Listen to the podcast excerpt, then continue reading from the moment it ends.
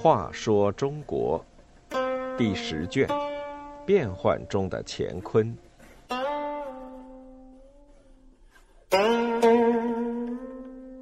五十五，十万横魔剑何在？景延广坚持不向辽国称臣，维护晋的尊严是有道理的，但他并没有准备十万横魔剑来对付辽国发动的进攻。后晋天福七年（公元942年），辽国责备后晋收容逃亡的吐谷浑部落。石敬瑭不知怎样才能使辽国满意，竟然忧虑成病，不到一个月就一命呜呼。宰相冯道与侍卫马步都虞侯景延广商议，没有立石敬瑭的幼子继位。而是拥立石敬瑭的哥哥石敬儒的儿子齐王石重贵为后晋皇帝，他就是后晋初帝。因拥立有功，景延广做了宰相。石重贵登基后，自然要向辽国皇帝耶律德光通报，在如何署名问题上，大臣之间产生了分歧。景延广建议称孙，不称臣。因为称孙只表明石重贵与辽国皇帝的个人关系，称臣则表示整个国家都成了辽的附属国。大臣李松反对，认为为社稷委曲求全不算羞辱，否则辽国兴师问罪，后悔莫及。冯道则模棱两可。最后，石重贵接受了景延广的意见，派人去向辽国送信。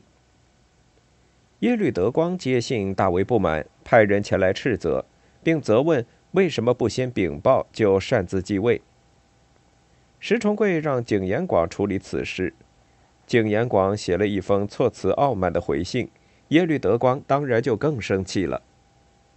先前投降契丹的赵延寿早就想取代晋做中原的皇帝，便乘机怂恿耶律德光兴兵攻伐后晋。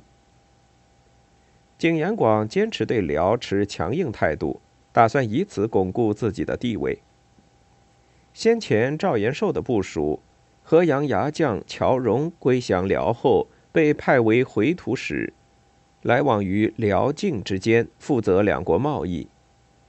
乔荣在都城置有房产，并藏了不少财物。景延广听说后，就说服石重贵。以为虎作伥的罪名将乔荣投入监狱，而将乔荣宅中的财物据为己有。不仅如此，景延广还鼓动石重贵下令捕杀辽国商人，没收他们的财产。景延广的所作所为引起其他大臣的非议，纷纷表示反对。石重贵这才把乔荣释放出狱，加以安抚，送回辽国。临行前，乔荣去向景延广告别。景延广依然态度傲慢地对他说：“回去告诉你的主子，先帝是辽国拥立的，所以向辽国称臣；而当今的皇帝是中国自己拥立的，之所以还向辽国通报，是不敢忘记先帝盟约的缘故。作为邻国，没有称臣的道理。辽国皇帝不要听信赵延寿的话，轻举妄动。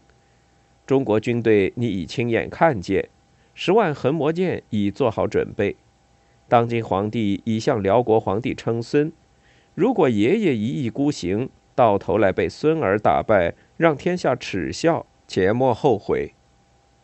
乔荣回去如实向耶律德光禀报，耶律德光怒火中烧，下定决心要进攻后晋。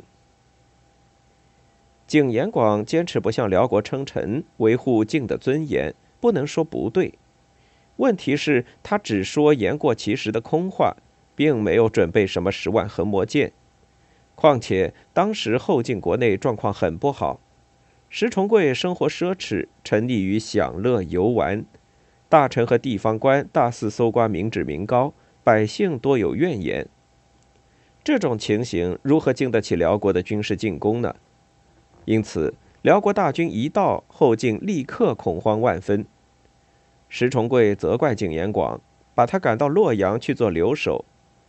景延广眼看国力不振，冷静下来才意识到国破家亡的危险，但他此时已没有救国良策，只是整日借酒浇愁。开运三年（公元946年），后晋果然被辽国所灭，景延广被俘，他被押去见耶律德光。耶律德光问他说：“你的十万横魔剑呢？”事到如今，景延广还有什么话说？只能跪下来，用脸贴着地面，自称犯下大罪，请求处死。耶律德光下令把他押送北方。